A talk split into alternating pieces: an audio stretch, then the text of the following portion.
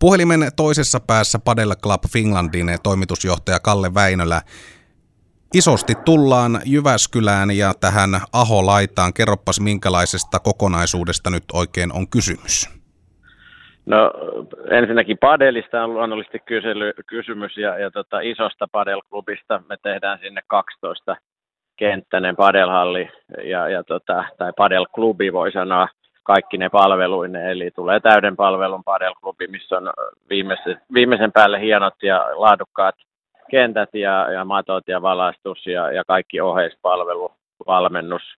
Eli sitä laatua, mitä nyt ylipäänsä Padel Club Finlandin meidän strategiassa on, eli kaikki tehdään viimeisen päälle asiakaslähtöisesti ja laadulla.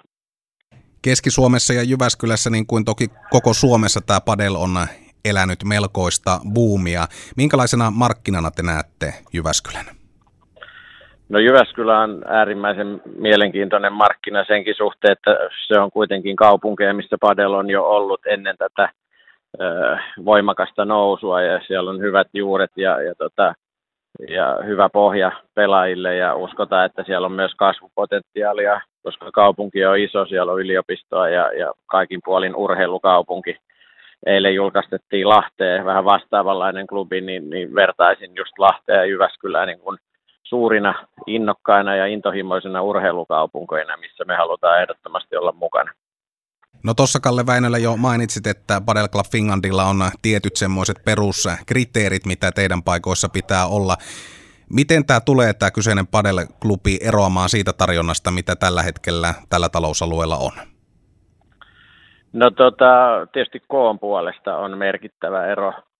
Nykyiset toimijat on aika pieniä siellä ja tehnyt erinomaista pohjatyötä ja tarjonnut sen mahdollisuuden lajille, mutta me ehkä tuodaan tämä koon puolesta tietysti tiettyjä mahdollisuuksia toteuttaa erilaisia tapahtumia, yrityksille tapahtumia, mutta tietysti itse pelihän on ihan täsmälleen sama, että pelaatko isossa hallissa vai pienessä ja onko palveluita tai ei, mutta meidän tosiaan konseptiin kuuluu tämä laatu ja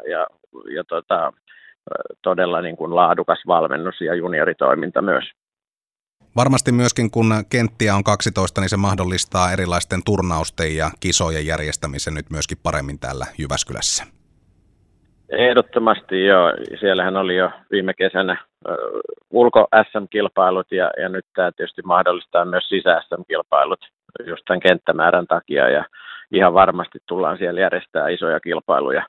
Se on erittäin keskeisellä sijainnilla Suomessa ja sinne on helppo kaikkien tulla, niin ihan varmasti tullaan näkemään hienoja kilpailuja siellä. Kyseisen padelklubin sijainti täällä Jyväskylässä on tässä Aholaidassa Nurmarkin entisissä tiloissa. Milloinka rakennus- ja muutostyöt pääsee käyntiin ja koska pääsee sitten palloa lyömään seinään niin sanotusti? No me annetaan aina viranomaisille työrauha tehdä omat asiansa ja ei lähdetä liikaa ennakoimaan ja hoputtamaan. Kaikki sujuu siellä sitten tietyt lupa-asiat omaan tahtiinsa, mutta kyllä me uskotaan, että tämän vuoden puolella reippaasti siellä pelaillaan. Et ei ihan heti kesän jälkeen, mutta ennen vuodenvaihdetta varmasti.